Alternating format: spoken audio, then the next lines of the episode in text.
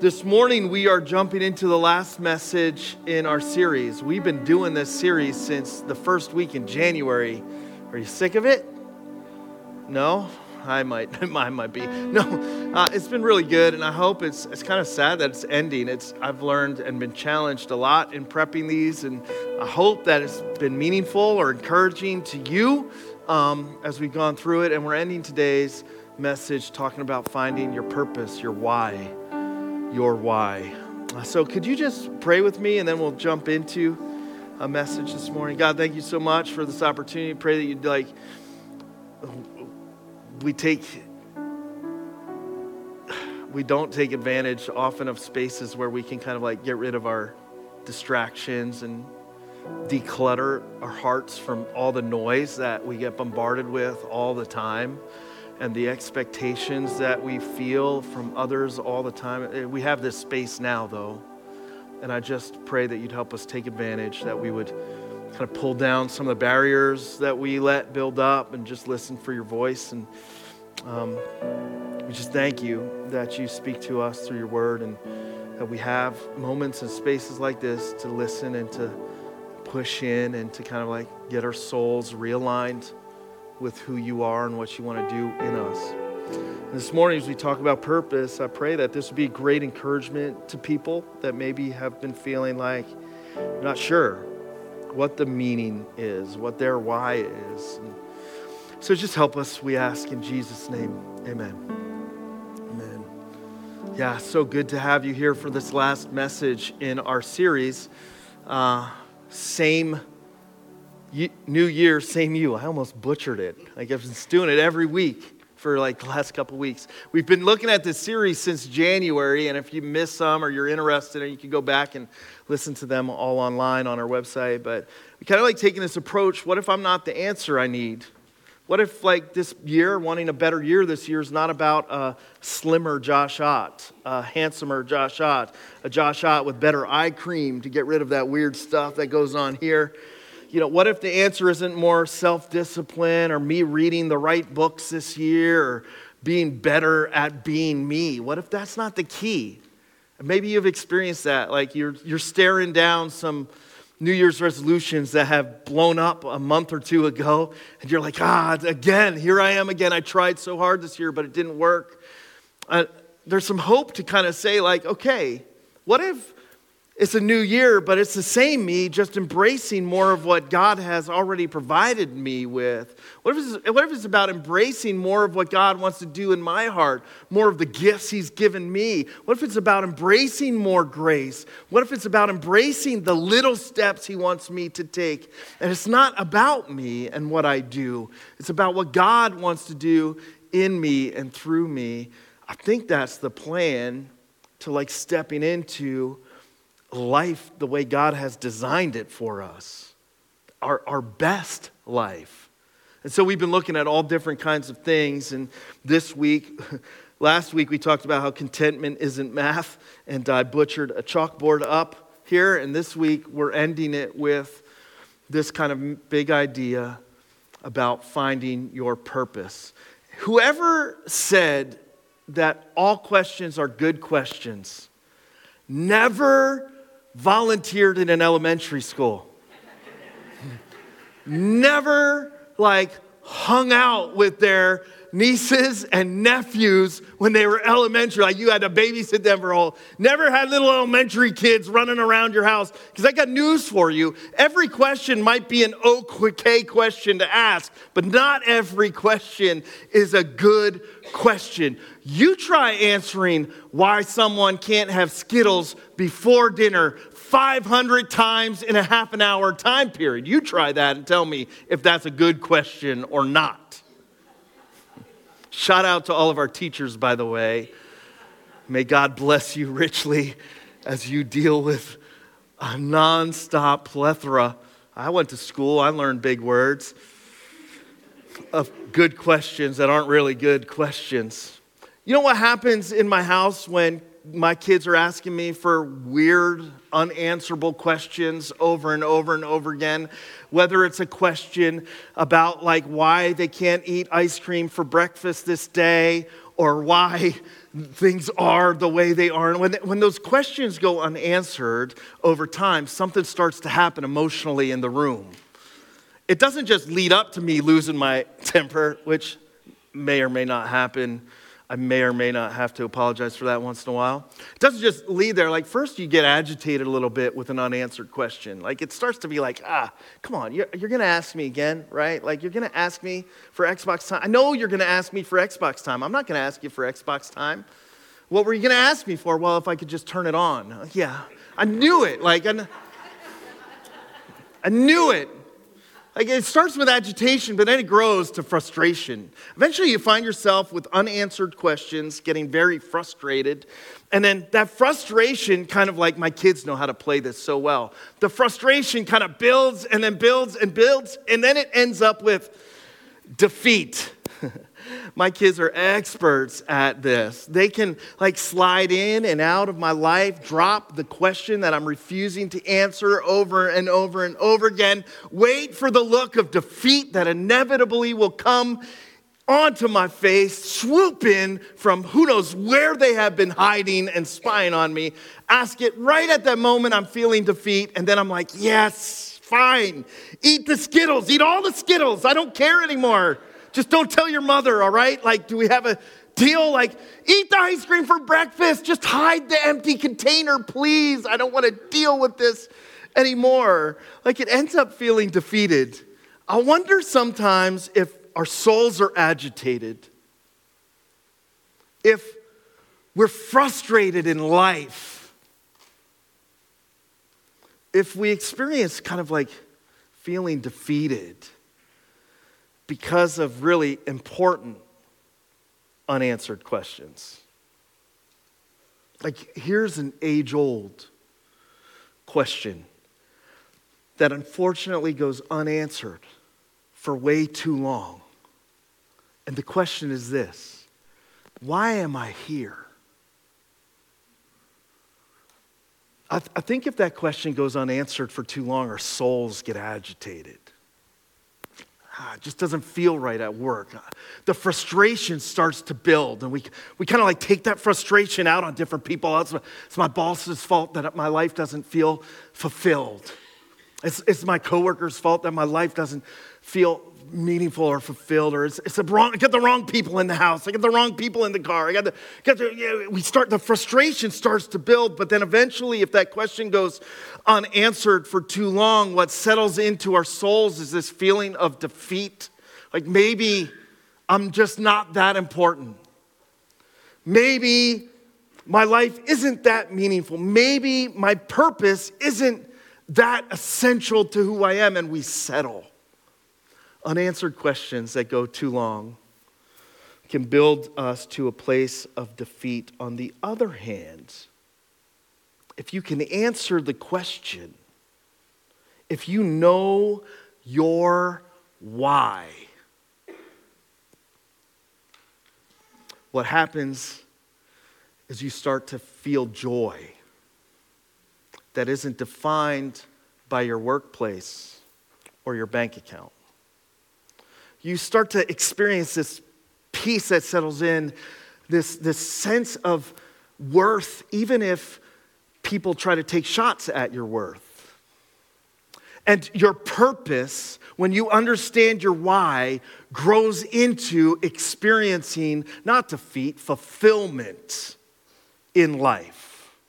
No matter who you are, no matter what you do, where you go, whose name is on the check that you cash every week. You see, purpose leads to fulfillment.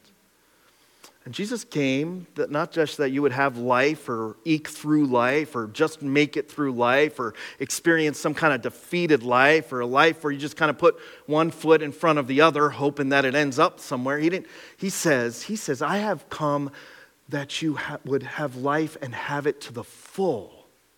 Understanding your purpose, your why, is essential to experiencing a fulfilled life. And no matter who you are, no matter what your life has looked like to this point, no matter what your struggle is today or tomorrow, because how many of us, like, Amen. We plan struggles for tomorrow. I got a whole list of them lined up, right? No matter what is going on in your life, like you, no qualifiers, have meaning and purpose. And it's essential to not just you experiencing fulfillment, but it is essential to your world around you. I think there's two keys that we're, we're going to talk mostly on the second one, but I can't jump into this without hitting the first one. There's two like keys to understanding your purpose and experiencing fulfillment in life. And the first one is knowing your identity, and the second one is knowing your why. It's, it's, it's who God made you to be, who He designed you to be. That's your identity. Now, for those of you that are exploring faith, like, and just not sure, then maybe this is not an identity that you have accepted as a free gift from God yet because you're kind of like on the fringes, not quite sure. And that's okay, that's okay. But for those of you that have like professed faith, your identity, who you are, is so insanely beautiful and meaningful and important. And I never want to miss because we get uh, messages that take cuts at our identity all the time. People take shots at our identity all the time. I don't want anybody to leave here without at least a, a brief reminder of who you are to God. You're, you are loved. Jeremiah says, with an everlasting love, with an unfailing love, with a love that nothing can separate you for. You are valuable to God, so valuable that He sent His Son for you. Your life has meaning and worth. He delights in you, scripture says. He, he doesn't just love you, but he likes you. And can we just admit that's better than we do with our relatives most of the time? We love them, we don't like them all. you are so important. Ephesians 1 says you are chosen you, your, your identity is so important. But I don't want to just talk about your identity today. We, we've been talking about that a little bit through the series anyway. What I want to focus on is your why, your, your purpose. Your purpose. And to start that, I got to start with talking about God's heart, his heart for you. In um, Philippians, or Psalms 139, sorry, uh, Psalms 139, and, and this message is not as maybe like hyped as a normal message from me maybe although i did drink a lot of coffee and i feel like i, I feel like i'm hyped right in my throat a little bit right now. But this is important and so i got a ton of information this morning and it may feel a little bit more like a classroom and i'll try not to bore you because i know not a lot of you like school. Some of you who work in schools don't like school did i say that out loud maybe i shouldn't have said that one out loud Psalm 139 is such a beautiful passage. It's one of my favorite Psalms. I love the end of this Psalm because if you are a person who struggles with anxiety like I do from time to time, uh, you experienced a panic attack every once in a while like I do from time to time, if you're not cool with a pastor who is willing to admit that, then this is probably not the right place for you. Uh, maybe the t shirt and the shoes already tipped you off to that point, but regardless. Um, the end of the psalm is so cool because David has like a legit panic attack as he's thinking of, he's having these beautiful thoughts about God, and they totally get interrupted by like these crazy thoughts about his enemies, and then he brings it back, and it's a powerful one. I love the beginning of this passage because it's like a beautiful dialogue about God and his character and why that's so important and so beautiful. But there's this passage in the middle that I want to talk about today. It says, in verse 13, For you created my inmost being, you knit me together in my mother's womb. I praise you because I am fearfully and wonderfully made. Your works are wonderful to me. I know that full well. My frame was not hidden from you when I was made in the secret place, when I was woven together in the depths of the earth. Your eyes saw my unformed body. All the days ordained for me were written in your book before one of them came to be. There's so much in there. But what I want us to remember today is that before, before you took a step, before your memories were lodged into your brain, before your first breath, God's fingerprints were all over you, and his purpose for you was already being written. Talk about value and meaning and beauty in life. You see, God started this whole thing. He was in love with the idea of you, and He wove into all of your days purpose and meaning. His heart for you is one to fill your life with meaning and joy and to give you a future that's just amazing. Jeremiah 29 and verse 11 is probably one of the most famous passages ever to talk about um, like purpose and meaning and your future.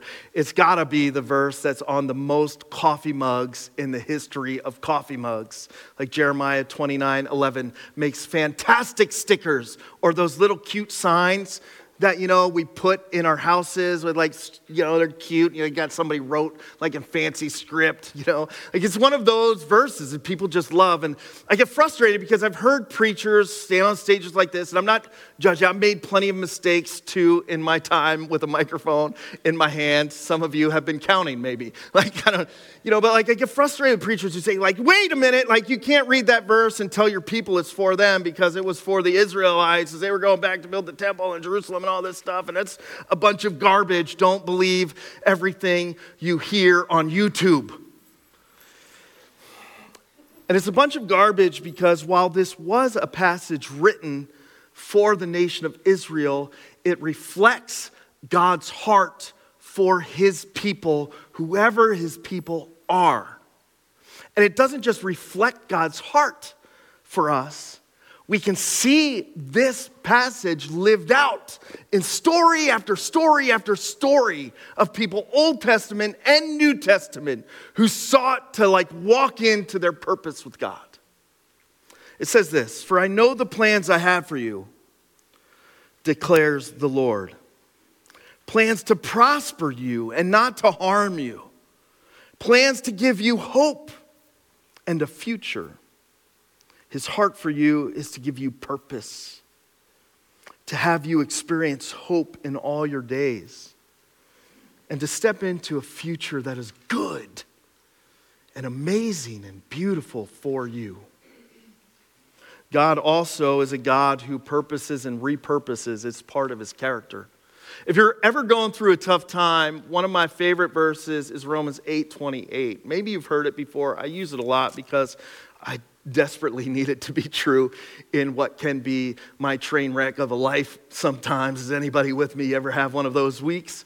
This is a verse that I'm like desperate for it to be true. It says this it says, In all things, God works for the good of those who love him, and check this last part out, and are called according to his purpose in all things. In the middle of that heartache, in the middle of that breakup, in the middle of that disappointment, in the middle of that dark valley, in the middle of that bad health report, eh, when your boss is treating you unfairly, when a friend walked out on you, no matter what you're going through, in all things, God is at work for you, weaving purpose and repurposing even the most difficult things in life for your good and for His glory. You see, God is a God who, before your beginning, was weaving purpose into your story and your days. His heart for you is to give you hope and a future and to weave purpose into your life and meaning into your life. God is a God who purposes and repurposes all the time for the good of those who love Him for the good of those who love Him. But understanding your purpose, experiencing this heart for God, from God, God's heart for you, walking into your meaning, embracing your why, is one that can only be done through faith. Hebrews chapter 11 is a, is a chapter in the Bible that lists a ton of different characters. It talks about faith and lists a ton of different characters in the Bible who've done some pretty epic things. Also, if you're not aware, all of those heroes of your Sunday school classes growing up also failed epically too. And Hebrews chapter 11 is a passage about faith. In the beginning, it kind of defines faith for us. In, in, Hebrews 1, it says, faith is confidence in what we hope for and assurance about what we do not see. This is what the ancients were commended for. It goes through and it lists a bunch of people like, and it's just over and over and over again. It says in verse 6 that it, without faith, it's impossible to please God. It goes, by faith, Abraham believed God when he said he was going to make his, like, family as, as large as the stars in the sky. Dude was old, if you don't know the story. By faith, Rahab, who, let's just say, did not have a very reputable job, who ran maybe not a very reputable house, who also ended up in the line of Jesus. Like by faith, she took those spies from Israel in and believed what God had said through them. By faith, by faith, by faith, over and over and over again. Jacob, who was the biggest tool bag. Like he was a tool. If they talk about a little weenie, like he was just not good, like for most of his life. I, I don't know if you can say that in church, but I guess it's a little late to ask that question. I'm sure somebody will email me and answer that one for me later. Um, like he was manipulative. He, he just was like scheming and shady like, but, but then, like, God redeemed his story and did some absolute incredible stuff. Like, all of these people, it says, by faith, they stepped into their purpose. By faith, they believed God. By faith, they lived out what God had called them to do. You need faith to embrace your purpose because there's going to be days where you don't see it. It's going to be weeks where your life feels meaningless. The question, even if you answer it, why am I here, will circle back around again someday and likely will hit you at your weakest and most vulnerable moments. It takes faith to embrace the purpose that God has for your life and to step into the meaning He wants to give you. If you're not a person who has expressed faith in God, you're kind of here and like on the fringes, you're not sure about this Jesus, we want you to know that we love you. And you don't have to believe to belong here, but I don't have an answer for you about your meaning and purpose. If you are a person who is kind of like stepping into faith with Jesus, professed faith in Jesus and what he has done for you, there's two parts to this question why? Why am I here?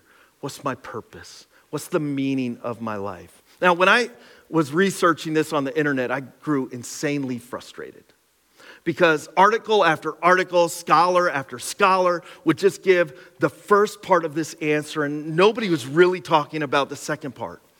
Both are absolutely essential, and I don't think you get to the second part without the first part. The first part is God's general purpose for you, it's a purpose we all share. There's five things. You can break them down different ways, clump them together different ways. I got them broken down into five things we're going to rip through really fast here.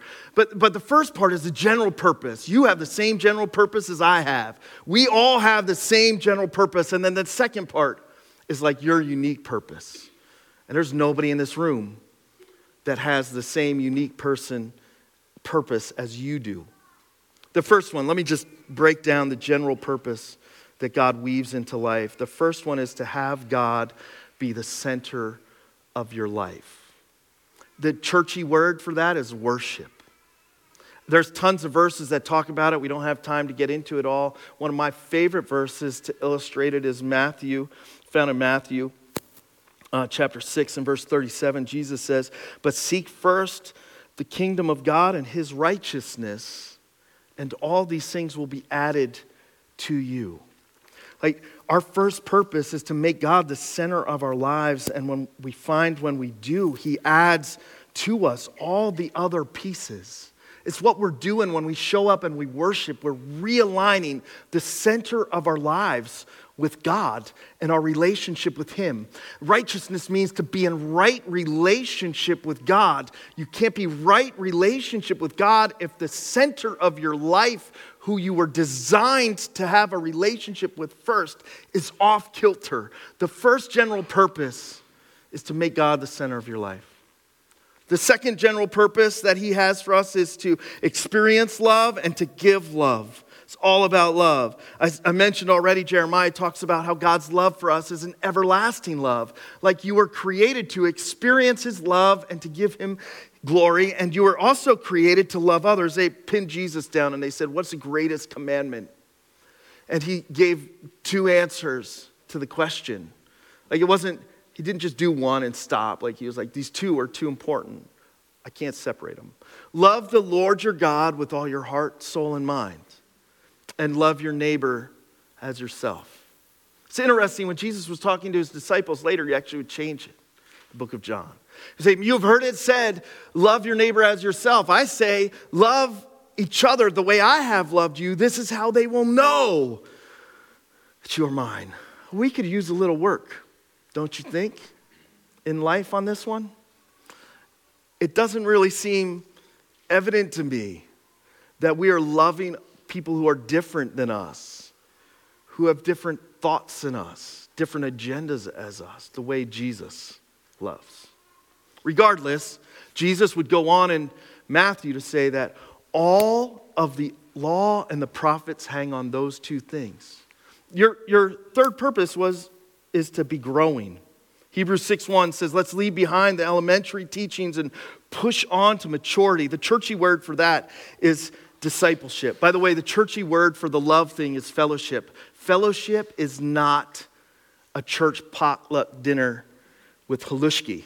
you know, if you're online and you don't know what halushki is, you got to Google it. Uh, it's a skook thing, I think. Like, like where everybody's kind of like sneezing over the same line of food and then sitting around tables in a, in a church somewhere. That's not fellowship.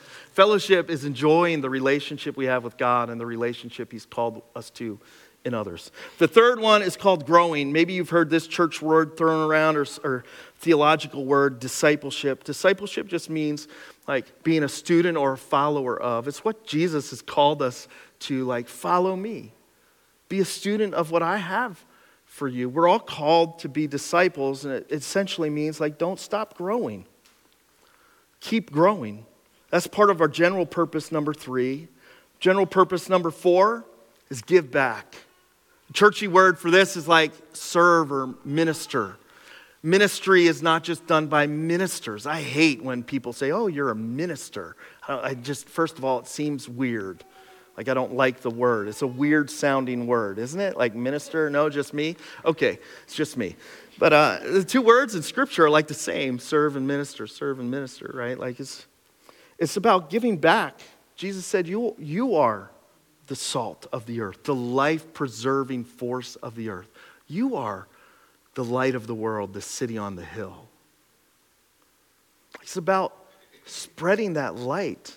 Giving back is not about your wallet, it's about how you exist in the world. It's about what you add to the world. It's about what you give back from your heart to others. The fifth one is spread the good news of Jesus and spread hope. In Acts chapter 1 8, Jesus said, You will be my witnesses. It wasn't like a choice. It's not about like packing your pockets with Bible tracts from the 1970s and going around your neighborhood and annoying everybody so that they don't even want to see you anymore, right? Like, uh, who is this guy won't shut up knocking on my door and witnessing to me through the ring camera? Like, I don't want, it's weird. Like, right? Being a witness is just about testifying to what you've experienced God do. It's sharing hope when the opportunities arise, both with your words and with your actions too. It's about being that light practically and, and passing on the great love you have experienced with God. Those are five general purposes. If you didn't catch them or were writing those down, maybe I'll post them on Instagram or Facebook later. You can check them out there. But I really want to end this with talking about your unique purpose. Your unique purpose is why you specifically are here. Your unique purpose is unique, duh. it's a little messy. It's hard to wrap our hands or our heads around sometimes. Your unique purpose is holistic. It encompasses all of who you are and all of the space that God has placed you in. A lot of people, when they ask this question, they're asking, What's my unique purpose? And they're looking to somebody to tell them what their unique purpose is. And while I wish I could tell you what your unique purpose is, we'd have to sit down and have a lot of conversations because your unique purpose is something that you discover. But take heart because you can discover it by accident if you're just following Jesus. To, to discover your unique purpose, it's, it's more of a journey than an answer that could be found in a textbook or a verse that you can go to the back of the Bible and like find some reference and then flip and open, read this one great verse and be like, oh, there it is. It's not like that. It's your unique purpose is something that you walk into as you're following Jesus and you start asking better questions. It's something you learn as you experiment with what God has given you and how He has gifted you is something that you, you, you step into as you embrace the journey. It's a journey discovering your unique purpose. It's filled with trial and error, ups and downs, sometimes getting it right and sometimes getting it wrong. And I, while I wish I could tell you what your unique purpose is, I can't. What I can tell you is that every one of you has a unique purpose. It's about the personality God's given you. It includes the experiences He's allowed you to walk through. And it's also tied to the unique gifting that He has given each and every one of you. Your unique purpose, the world was designed to be better experiencing it. You were designed to make the world a better place by stepping into and embracing your unique purpose. Well, I wish I could tell you what your unique purpose was. Like sometimes I, I have to like get a piece of paper out and say, "My name's Josh." I help people discover their purpose. I hope that's true this morning. I'm not sure if it is. Like, right? Like well, I wish it was that simple. It's, it's not, and it's a journey. And I did come up with a couple questions that you could start asking if you want to learn what your unique purpose is and step into it. But again, warning you can't discover your unique purpose if you're living apart from God's general purpose from, for you. Here's some good questions Who did God create you to be? What space has He designed you to uniquely fit into where you can turn what He's given you for the good of others?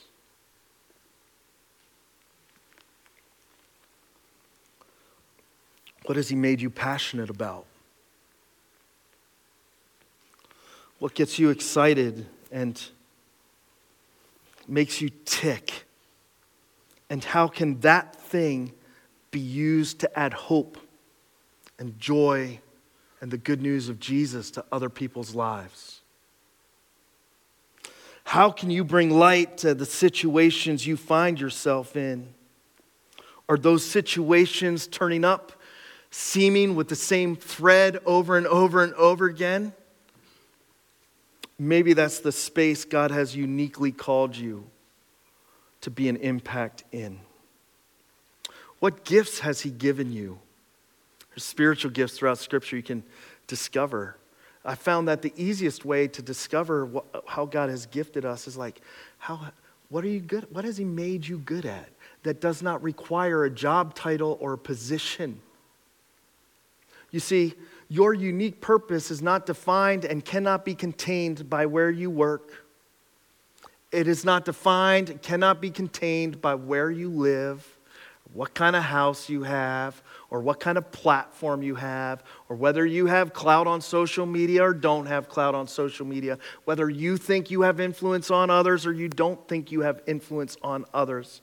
Your unique purpose is not contained by those things because it is so much deeper than them.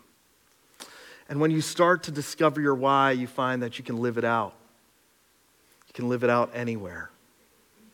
And as you live it out, you spread hope and joy and meaning to others. Like I hope I hope that you will start a journey, be encouraged to continue a journey to discover your why, your unique why. I hope that while you're doing that, you won't drift because we all can drift from God's general purpose for us to make Him the center of our lives, to worship Him, to love Him and love others, to be growing and a disciple of Him, to give back and to spread the good news of the hope that we have in Jesus. I hope you could discover your why. Because this church, this county, this world, I will be all the better when we step into our unique purpose. Let's pray. God, we thank you so much that you purpose and repurpose everything in life for your good and for our good too and your glory. And that's just a, a difficult question sometimes. Why am I here? And it's one that we need to accept in faith, even if we don't know or have not discovered our unique purpose. You have us here for a reason. We have your fingerprints all over us. You take great joy and delight in us. We have value and worth no matter what our past looks like, no matter what our present looks like, no matter what our future looks like, no matter what labels people throw on us. We have value and worth from you. I pray that you would help some of us like step into our unique purpose and discover it. There's so much joy and fulfillment there. That we would get to experience that incredible gift of what it is to learn why exactly you have us here and what you have us to do. But help us never to drift from who you have made us to be. We thank you for Jesus and the cross and the empty tomb. Without those things, we don't have anything. And it's in Jesus' name we pray. Amen.